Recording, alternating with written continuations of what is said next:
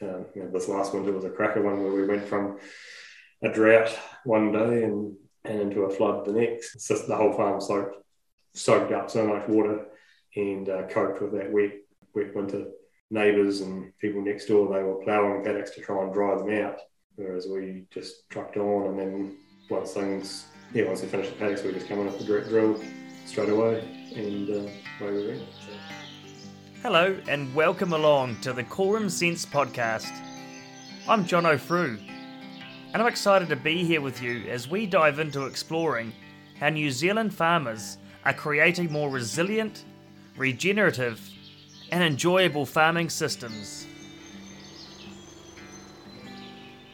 We're going to kick it off uh, slightly different because uh, we're having a few changes coming up, and that's. Uh, my time to sort of step aside out of out of the podcast. So not to say I won't be back at some point, but um, welcome along, Jono. To we thought, you know, what better way to say thanks to Duncan and acknowledge him for his work with the podcast, but also to, you know, bring a, an element that we've not discussed on the podcast before, which is is deer.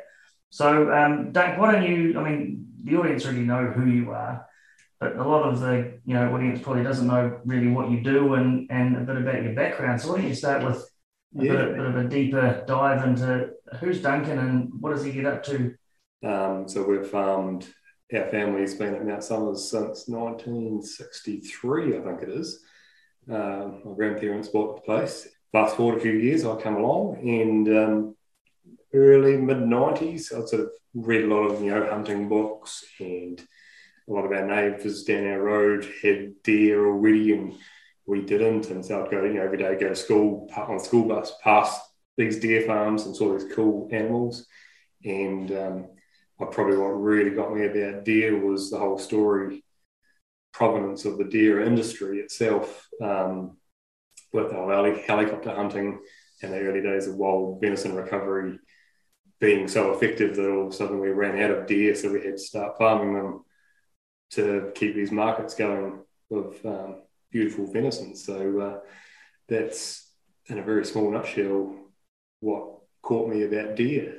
So before deer farming really became a thing, is that was that really started because of, of the commercial deer culling or retrieving yeah. sort of running out of it? Was that? I always tell people it's the greatest greatest conservation story ever told in, in the world, I think in my view. So, uh, what started as a disaster of uh, wild deer being introduced to New Zealand, which fundamentally shouldn't have happened, um, to them almost, you know, ecosystem was almost on the point of collapse. And uh, it wasn't for helicopters and airplanes and yeah, I'd hate to think what our bush would look like now. So you know, Barry Crump books are coming to mind now. Yes. stories. Yeah, that too. Yeah. Keeping tales, and you talked Granddad into getting some deer. Um, Granddad had long since retired, and then um, by the time I was in my early teens, you know, reading these books, started pestering my father to, you know, we should be, you know, getting into some deer, and just we are quite lucky that you know, dad, mum and dad worked really hard to make it happen. Was uh, a block of land come up, uh, just a small block next door come up for sale, and at the time we'd had something like two thousand well, just over oh, two and a half thousand breeding ewes at the time, and sheep wasn't that flash early nineties, and so Dad was kind of like, well, I've already got this many sheep, money's not that brilliant. We've got to kind of think about something else to diversify the operation. And yeah, two and a half sheep was two and a half thousand too many almost, and uh, yeah, so luckily he listened and thought, right, how can we make something else work? And then when we worked out some numbers, uh, finishing deer was um, yeah the best thing we could have done with that block to buy it to get across the line with the bank. And actually, the, the first bank, or the bank we were with at the time, actually, because numbers were tight, uh, first bank actually turned turned Dad down, and so he was pretty gutted, but he didn't give up and uh, went to another bank. And yeah, they as long as we took our business with them, um, yeah, they gave us the money and we bought the place and converted it, um, did it all ourselves, fenced it all ourselves, um, which I don't know how Dad found the time with, you know, he already had enough on his plate as it was, but he, he sort of had to fence um, fence as quickly as we could to because we bought some deer pretty much before we had fencing up, and uh, so they, they were coming on a day. And I think we had a second. The second paddock was finished the day that the first lot of deer turned up, and got dropped in the paddock. And we didn't have yards at that stage either, so we uh, yeah just just remember like after school weekends holidays we were just helping dad fence, and he was hard out all day and all night sort of thing, fencing that block up, and that was our start. And uh, you know, we knew nothing, nothing about deer, nothing about how to handle them, how to set up paddocks and races, and especially the shed. That was a real hard one, um, but yeah, we got some good advice. Our neighbours are real awesome, helping us out, and the shed designed, and it actually to this day works really well for what it is, and. Uh, what are some of the points you got to think about with deer regarding you know handling, moving them around, and especially with yarding and putting them through races? I think it definitely.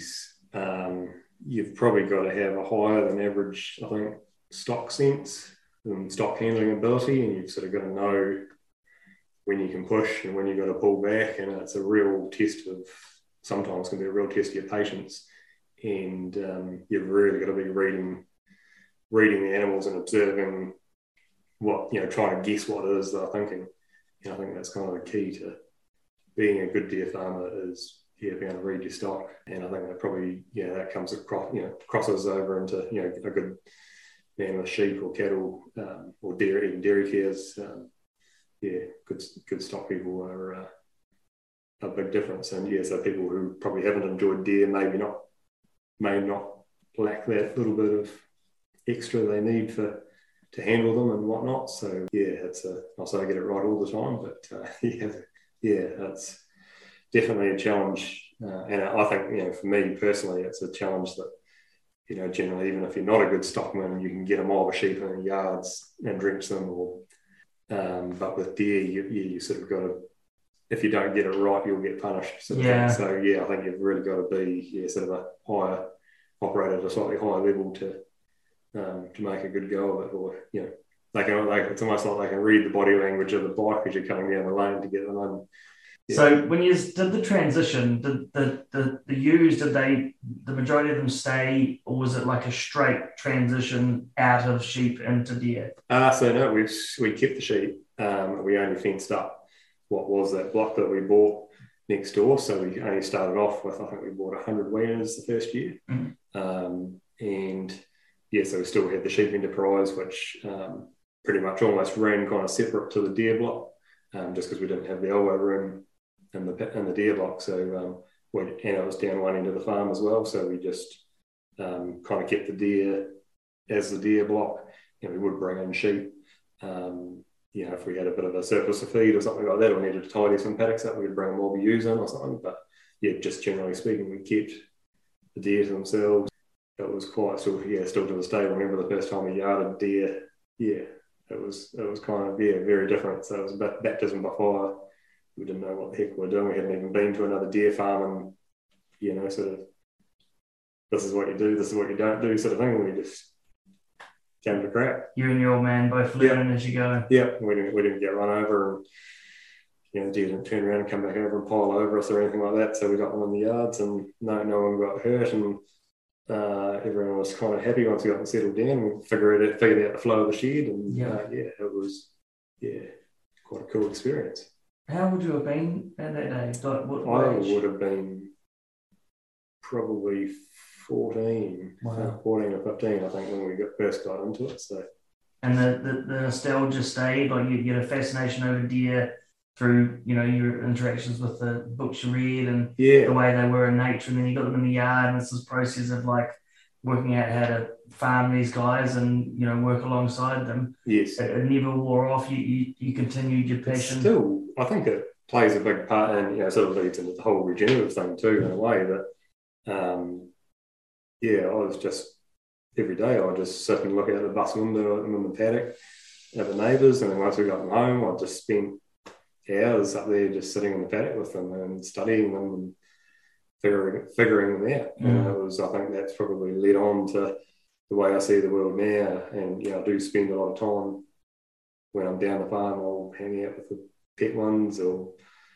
uh, yeah, so I think and that leads uh, and has led into a lot of like the observational stuff that you can't get when you're a million miles an hour and not stopping to smell the roses. Yeah, so I think that is, I don't know what it, what it was, but that's just the way I'm wired. I've just always loved it. So pretty important with generation number four. Would it be? Yeah, Isla will be number five of our family. On the farm. Yeah. Wow.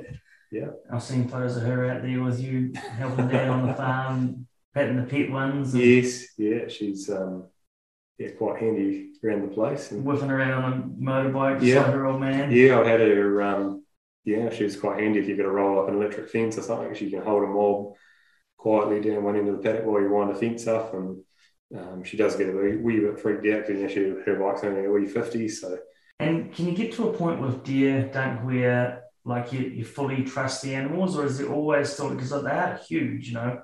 Yeah, you've always got to be a little bit. Uh, generally, with the whole mob, you've just got to read them. Like at the moment, like the other day, um, yeah, pet stag. Uh, he's um, we sort of had our last sort of cuddle before the roar sort of thing. We started to get it bristle up a bit and starting to get that sort of pre-rut sort of look about him. So we don't. I won't, I won't go anywhere near him uh, in a paddock with him during the roar. Just through the fence only sort of thing. Yeah. And then there's other other deer you just get to know them because I'm the only one that handles our, our ones.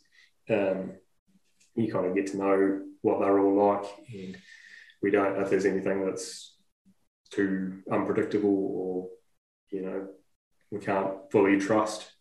We, we don't keep them because we just can't afford to um, be beaten up. You, you said you're finishing animals. Is that primarily your business now, finishing, or do you have some? It's still, um, yeah, venison. Although we changed uh, early on, we just we just bought weaners in uh, from one of our neighbours, and then just finished just while we were finding our feet with it, and then eventually uh, started buying in a few uh, yearling hinds, and started building up a bit of a breeding herd from there. So yeah, so the yeah, so venison's still you know the bulk of our probably ninety percent or eighty or ninety percent of their animals on the farm was breeding and finishing animals. So uh, for venison, because we kind of, I've always really enjoyed the venison because when you sit down to a nice piece of venison, that's really just an experience. And so that it always comes back from you know what it's like to actually eat these animals, right back to what it's like to start making them. Uh, so uh, yes, I always just enjoyed that process of producing good venison, and then trying to push our system along so that we're you know always improving our genetics. Quite enjoy that side of it uh, on the venison. Um, so yeah, that's kind of our you know what spins our wheels the most. So that's kind of our main focus. And then yeah, we're still uh, these days we've uh, got velvet as well. So yeah, we, we for a while we were breeding velvet replacement animals, but we sort of got out of that and just focusing on just the velvet side now. Just had to simplify our lives a bit. So And with the breeding, do you do artificial insemination, or is it?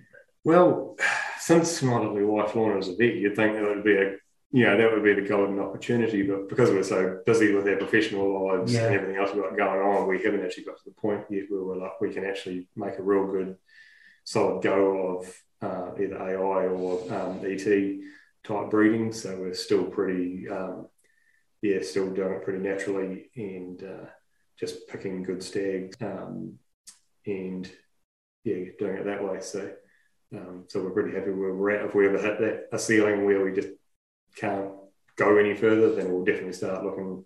That's just quite kind of lucky that um, like our paddock sizes and our mob size and everything are quite conducive to. Um, that's one thing that people, a few people have said to us, we're a bit crazy for doing, but we do a lot of single sire mating. Touch wood hasn't bitten us yet, but we, you know, we're pretty confident in doing that. So we, you know, we'll buy good stags and put them over specific our elite hinds and uh, yeah, breed up that way. So we've just yeah always got our mind on, and that's the way. Yeah, well, once we've topped that out, then we might look at other things. What would you say is important for? You know, let's look at it differently. What What are some of the challenges that you see in raising and rearing good, you know, quality um, venison and, and and breeding stock? I think it all comes back to diversity. Like um, back in when like mostly all grass, it was always a challenge to keep deer happy. And if they're unhappy with what they're eating, they let you know because they'll start pacing fence lines. And there's a lot of this observational stuff. You can just tell that they're not happy with a crop, you know, particularly in winter if they're just on a monoculture crop. In the winter, they get to a point in the winter where they just, we're done with this paddock and take us somewhere else, please. And they'll be, you know, they'll be running, pacing fence lines, just generally unhappy or um, they'll still kind of, you know, they'll still eat it if they have to, but you can just tell um, that they're not not into it. So a big part, you know, years ago, um, you know, we started starting to look at what it was they were eating in the paddocks, and you know, like um, you know, I started noticing we have, you know, because the deer are browsing animals, so they don't like they like nature itself. Nature hates one, um, and deer are just the same. They yeah, they just thrive on diversity. So it'll be like some deer, you know, some deer they'll eat one thing, and then these ones over here will be eating that, and they, and then the other day, next day they'll be the other way around. And I know I know people that have had like three or four paddocks of monocrop. You know, it might be a paddock of lucerne, a paddock of clover, a paddock of grass, and then they just opened all the gates up and had it as one to try and see which plant the deer preferred more you know, one day they're in the lucerne, and then the next day they're in the grass, and then the day after that they're back in the clover. And then that was like fine day, cloudy day. Wow. So then, then the guys go, right, so on a sunny day they like that, and on a cloudy day they like that. And then you start to get a bit of a pattern, and then just when he thought he was, you know, get to a bit of a pattern of what they wanted on a certain day, they'd just do the opposite. Yeah, when you, when when you, when all those plants are in the paddock together, then they're kind of happy and whatever paddock you put them in, whether you put them in next door to a paddock of lucerne or something, they'll be wanting to get into lucerne. And yeah, so it's just, yeah, diversity is just the nutshell. And I guess, yeah, to back up the truck just slightly, you know, when we started, what we kind of used to the early days, are, you know, thinking that just old permanent pasture with good clover content was where it was at and didn't really like a lot of the modern ryegrasses because they weren't, we were struggling to get them to persist. And so we were spending all this money on flash grass that just was gone, the become sort of thing. So we, um, but eventually we tripped over um, a ryegrass that we liked, and then I started adding in, you know, stuff like you know the basic stuff like chicory and plantains and um, more you know, different species of clover. You know, that might be, you know, sort of up around that eight, eight to 10 species. And that was like pretty out there. You know, seed companies and that, they were saying, oh, well, you, you know, your, um, your chicory and your red clover, that'll be gone in a couple of years. But then you know, you get to that five year mark down the track and you have them out, you know, well, there's still chicory there and there's still red clover still coming. And then the, the ryegrass that we like is only supposed to be a re, you know, short to medium rotation, sort of not a long, persistent grass, but we've had it persist. And just, I think that's a bit of a management thing as well, just being able to, you know, with the right grazing techniques at the right times, we've managed to made it last longer than what it says on the bag. So it's, um, that's been a big key to it. And then that was kind of our go-to pasture mix for a while. And then, but now, yeah, it's, it's meeting people like you and other people in the quorum sense thing and looking at more diver- even more diversity and that pushing the limits of what we thought was possible. Um, yeah, that's where we've started to push out the boat. Yeah, it's quite exciting. And I think leading to, you know, trying crazy stuff.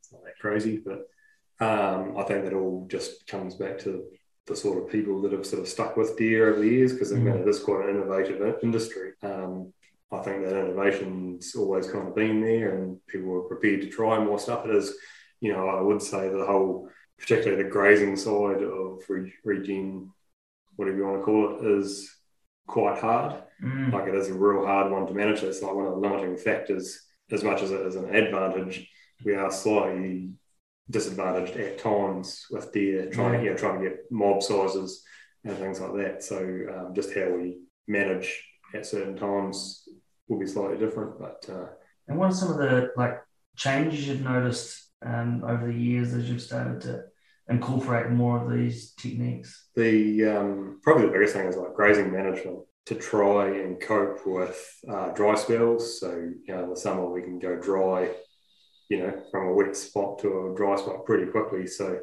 I guess a lot of grazing management was all around geared around how can we set the farm up to cope for the best when it does go dry. Um, and a lot of that tracks back to how you manage stuff in the you know grass in the autumn, young grass in the autumn particularly, how we manage that, and then um, yeah, having a lot of discipline to stay out of paddocks in the winter if we have to. If I had to sit down and write out a formal how I do my grazing and everything, it would be. I don't think I could do that. Mm-hmm. Yeah, because every but you've just always got to be watching the weather, watching how things are growing, and then modifying your plan to cope. So there's always just trying to create this backstop of if it does grow dry, we've got sufficient covers ahead of us that are to, you know, so things are going to keep growing for as long as possible.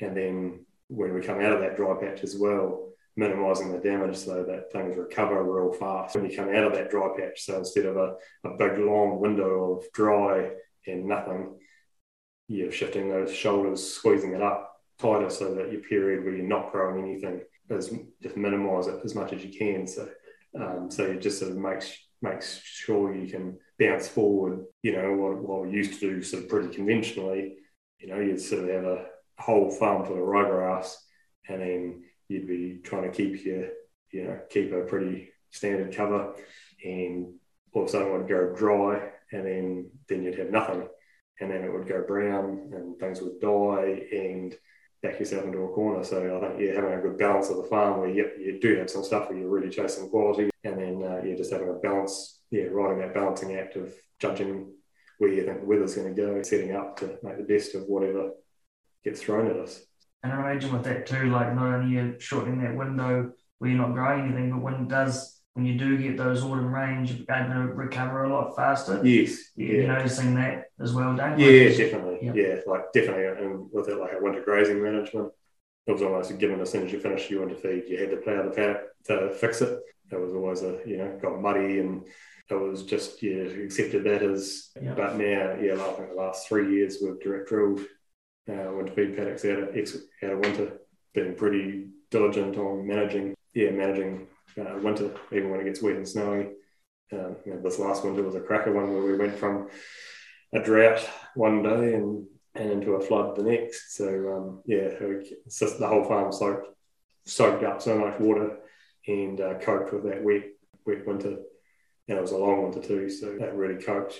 Even those paddocks that we had in winter crop, this horrendous winter, we still direct drilled those. Um, didn't need to cultivate at all. Yeah, so it was uh, neighbours and people next door. They were ploughing paddocks to try and dry them out, whereas we just trucked on. And then once things, yeah, once we finished the paddocks, we just come in with the direct drill straight away, and uh, away we went. So And you're getting results like that. Like this year, you've got a we're still kind of finding our feet with how we're sort of because we're evolving the system. We used to grow just like a, a one 10, 10 or 15 percent of the farm was kind of like a kale. You know, one paddock would be kale, and then one paddock would be Swedes or something like that. So, and then planted, you know, October, November time. And you know, if we did beet, it was October planted. But now we're shifted to not planting winter crop until early summer, and so that means the paddocks that are going to winter crop uh, staying in pasture for longer.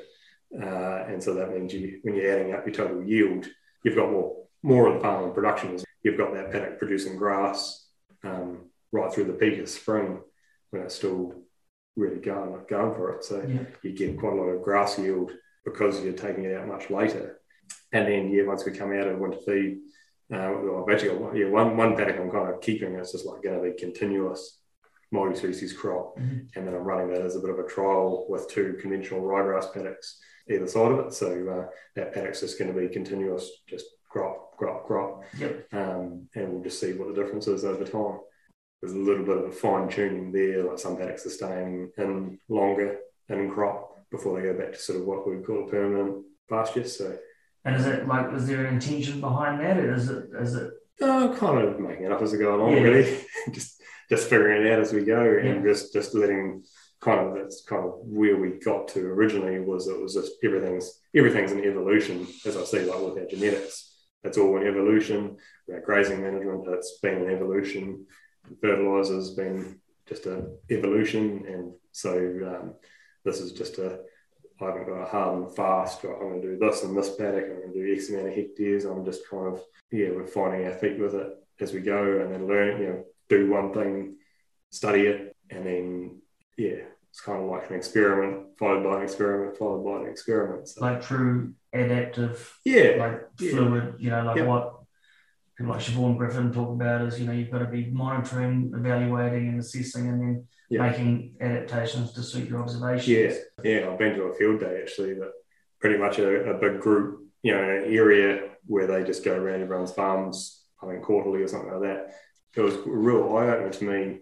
And I it was really I was quite aware of just how stressed and anxious you know the, we'd go to a paddock. And it was like a multi-species crop or something. And they've got the you know these couple of guys are oh well what's the intention with this paddock? Like, what's the time frame? Yeah, what, yeah. what, was your drilling day? Yeah. just how different in a way these worlds are. And like mm-hmm. now you know probably before around about the time the quorum sense thing sparked up I was probably kind of feeling a bit burnt out with farming, and I just you know just pressure of you know you know how much stuff we've got going on all the time. I was feeling pretty burnt out by it all, yeah. and um, particularly you know used to be like really fastidious with record keeping and you know weighing you know calendar weighing and um, a lot of that sort of stuff. We still do a lot of that, but I'm pretty relaxed on what that you know. I'm not going to judge all all my decisions based on how something a mob's gone over scales uh, like I used to. So yeah, I love this. It's just so much less stressful. We've still got to worry about the weather. We've still got to worry about markets. All that stuff's a worry, but it's just not doesn't get on top of you like it used to. So and you're not worrying about you know the next calendar day, whatever. So it's you know just having this confidence to just keep just observing yeah. and just judging, making a call, and then keep going forward. Um, it's yeah, it's kept kept us farming really. So, you know, like the figures and the you know the weighing and everything. I think that was a really important part of getting to where I am now. You know, we'd do this and then we'd weigh, and so it was very measured outcome. You know, you'd do a thing, weigh it, see what the outcome was on the scales, and then you'd file that in the memory bank. So that you know, I could I wouldn't say to anyone now, you know, especially if you're a younger person, just mm. starting a really important thing to do to, to, to um, validate what you're seeing and calibrate yourself. Yeah, so definitely. I, you know, I definitely would do that all over again if I had the chance because it was so valuable and, you know, the money we spend on the idea gear and the scales, that's just been worth every cent. Now, nowadays, it's, uh, yeah, I feel we've kind of got ourselves pretty validated. It's probably a bit like, you know, a brix meter. If you're on your farm, all the time and you're brixing stuff flat state like when I first got a brix meter. And I was brixing everything and I was so curious for ages. And then with but once you've done that for a long time, that is, you know, that's an exhilarating experience. You know, you can see what your animals are doing, see what the brix is doing. Yeah, eventually you just sort of got to the point where I sort of felt calibrated, so I don't do it as much anymore. Um, I just feel, you know, I'll do once I've done one or, or, a few or a series of them over a few weeks or whatever at the start of the season, I kind of get to know where things are at, and I've got confidence that I'll know, you know, what the brix will be doing, and uh, yeah, so I don't have don't feel I have to do it as much.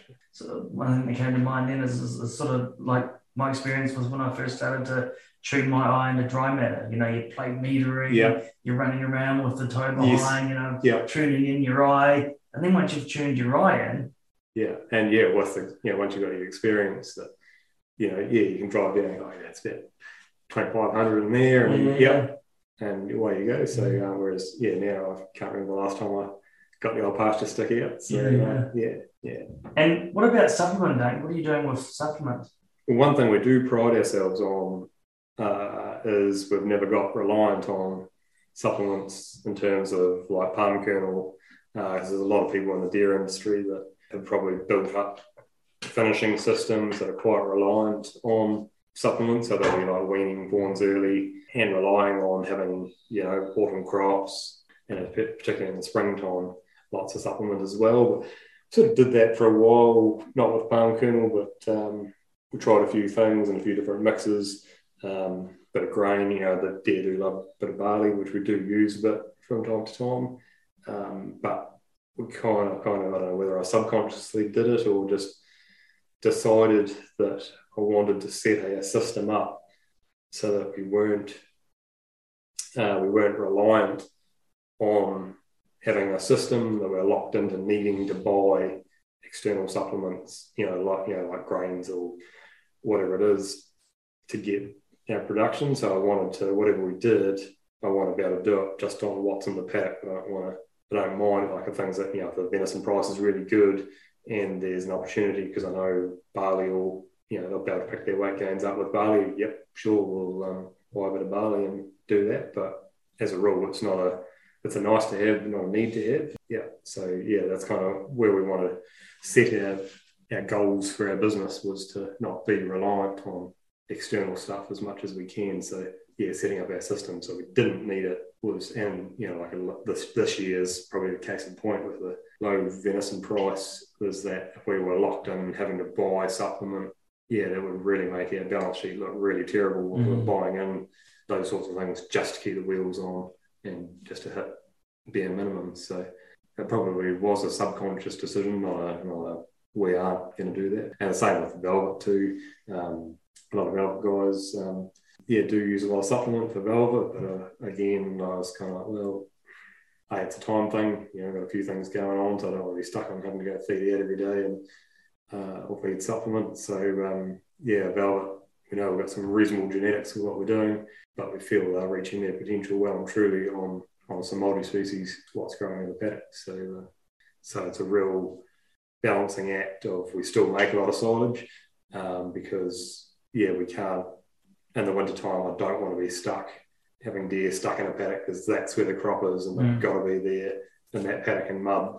Uh, so we've yeah set up our business so that as soon as it's wet, animals come off their crop and they go to paddocks with high you know higher cover. You know paddocks have been quite rank and you know they're the suspension paddocks, so we'll feed out silage in there. And they're more sheltered paddocks, so we'll, they'll be in better shelter and they're on like multi-species silage which is virtually what's in the paddock that they're eating anyway. So yeah. it's not a big adjustment in their diet either. And uh, so then we've got that control, uh, so protecting our soil in the wintertime. So yeah, silage is kind of a would be nice to not have that, but I see it as a pretty essential tool. And it's the same too, like I was saying about shifting our planting date for winter feed. Um, quite often we'll take um, take grass silage off that paddock before it goes into that crop. So then you've kind of grown, you know, like a, a Swede or kale or fodder beet type yield in that paddock in that calendar year, but you've just got some of it wrapped up in plastic. Then you don't have to have those animals in there eating it.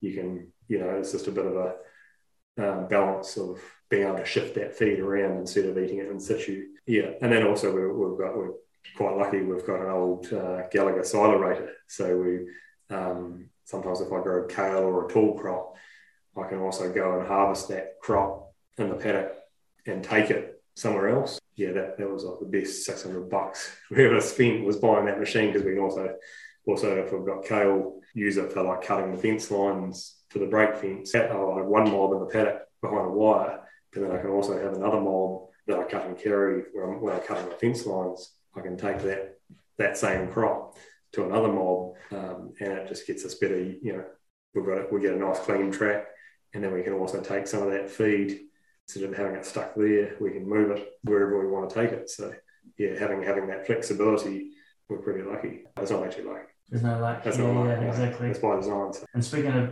cutting multi-species silage, tell us about your roadside because I know it's attracted a bit of attention. The old long yeah, yeah, no, the I mean, it's one of those things that uh, the old perceptions would have you, you know, you got to mow your roadside and keep it tidy. I saw an opportunity to, uh, in a way, just add a bit of safety. Well, there's three kind of three reasons. We've got it's a long straight bit of road, so it's real easy to drill, it's easy to spray, and it's easy to cut and carry.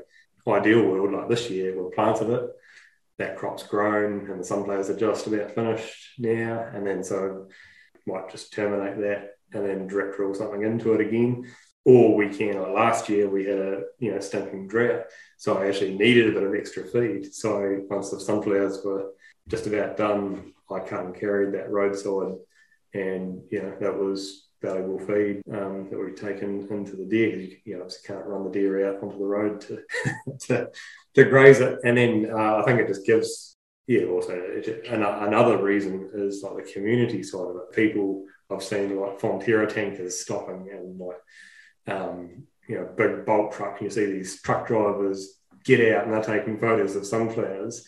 Um, and then all you, you know, you bump into people up in the village and they're, oh, I love your sunflowers, it's real cool. And um, yeah, I mind if we grab a few? And that's just a real cool thing, I think, for the community. They all seem to enjoy it. We have that added added insect and bird, you know, it's good for the birds. And yeah, so I think all in all, in every every which way you look at it, it's uh, it's been a real cool thing to do. Imagine thinking like how much roadside in Canterbury and even around New Zealand, like it's just an unutilized resource. Yes. Like it's all about. Yeah. I know some image thing like mowed grass, and you know, is we had the floods. If you look at our roadsides, if they're you know mowed to the boards, they're not infiltrating water. You know, they're compacted. Yeah. Whereas something like what you've grown is aerating and opening the soil, so you got mm. water infiltration. Then you know it's slowing. Slowing if water, water yeah. was to be flowing through, it'd be slowing it down, catch, catching sediment, and catching it. Yeah. Like, do you think people just see it as something pretty, or, or, or do you think we have an opportunity to teach people the benefits of such a thing? It's been probably the coolest thing was uh, when I had time, I'd see like a car or something stopped.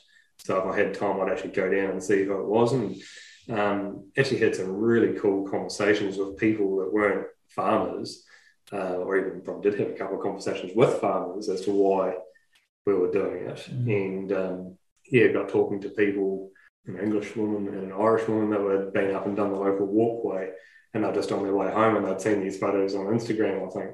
Um, not mine, but someone else's, and they'd come and found it. And then I got talking to them, and they're like, "Oh, you know, why did why did you do this?" And so when I talked about, you know, just like now, how there's like multiple reasons why we've grown it. They're like, oh man, it's cool. And then they asked about our animals and what we're doing on the farm. And so yeah, it was a it's a great connector. It almost makes me cry thinking about it. Yeah. And especially, you know, you're an influencer. Why don't we talk about some of the other areas of influence that you're involved with? Well, I mean, just just on that areas of influence, we actually got um, some of our sunflowers ended up in Wellington last year. Jo uh, Luxton, there local MP. She is apparently our prime minister loved some players. so we had a big mission one night, and I, I got some some players to Jo's son, who then got them to Jo. and then Jo was on carried them up on a flight up to Wellington the next morning, and, and so yeah, they were. We took farming to top four of the beehive. How's it for nutrient transfer? Yeah. yeah. And and don't so when we met, like when I met you. You know, you had just discovered Quorum Sense, and and I was actually pretty moved to hear you share that things weren't that great for you. You know, mm. on the mm. farm.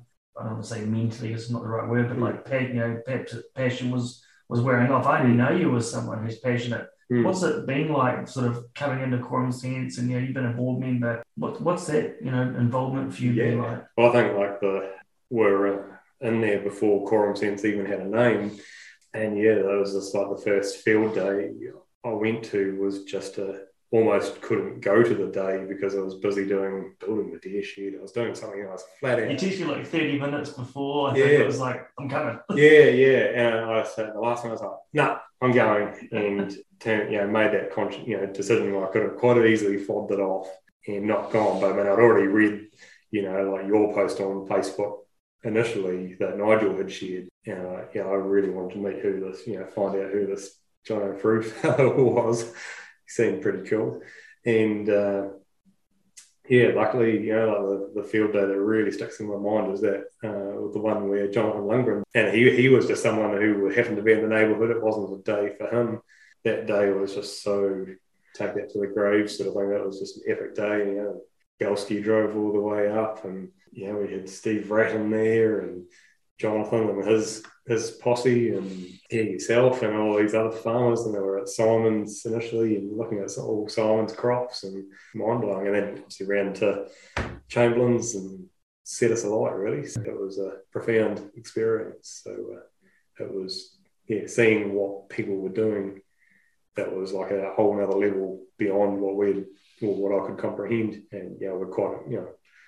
I to think we knew quite a lot of pretty out there farmers that were doing some cool stuff already. But yeah, so just through Nigel, met you, and the way we went.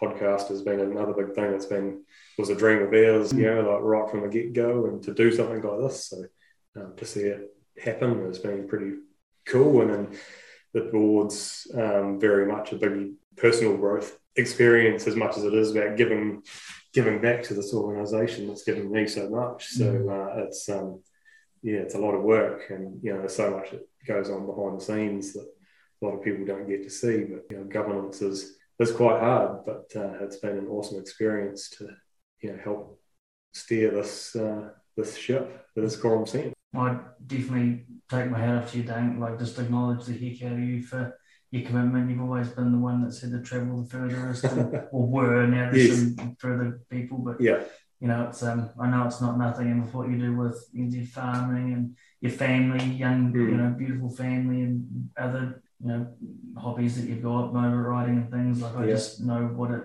what it takes, and I, I just acknowledge the crap out of you, man. Yeah, thanks, mate. I really appreciate that. Mm. Yeah, it's uh, it's a hectic life, but uh, yeah, it's certainly stimulating. It's a it's yeah. like a microbial relationship. You, you yeah you, you, do a lot for the plant, but it's it's always yeah, a, it is definitely not home. You get you get a few. I get I get, get, get, a lot out of it. Yeah. So on that, don't like um, you know, you've you've taken on a hell of a transformation. I've watched you.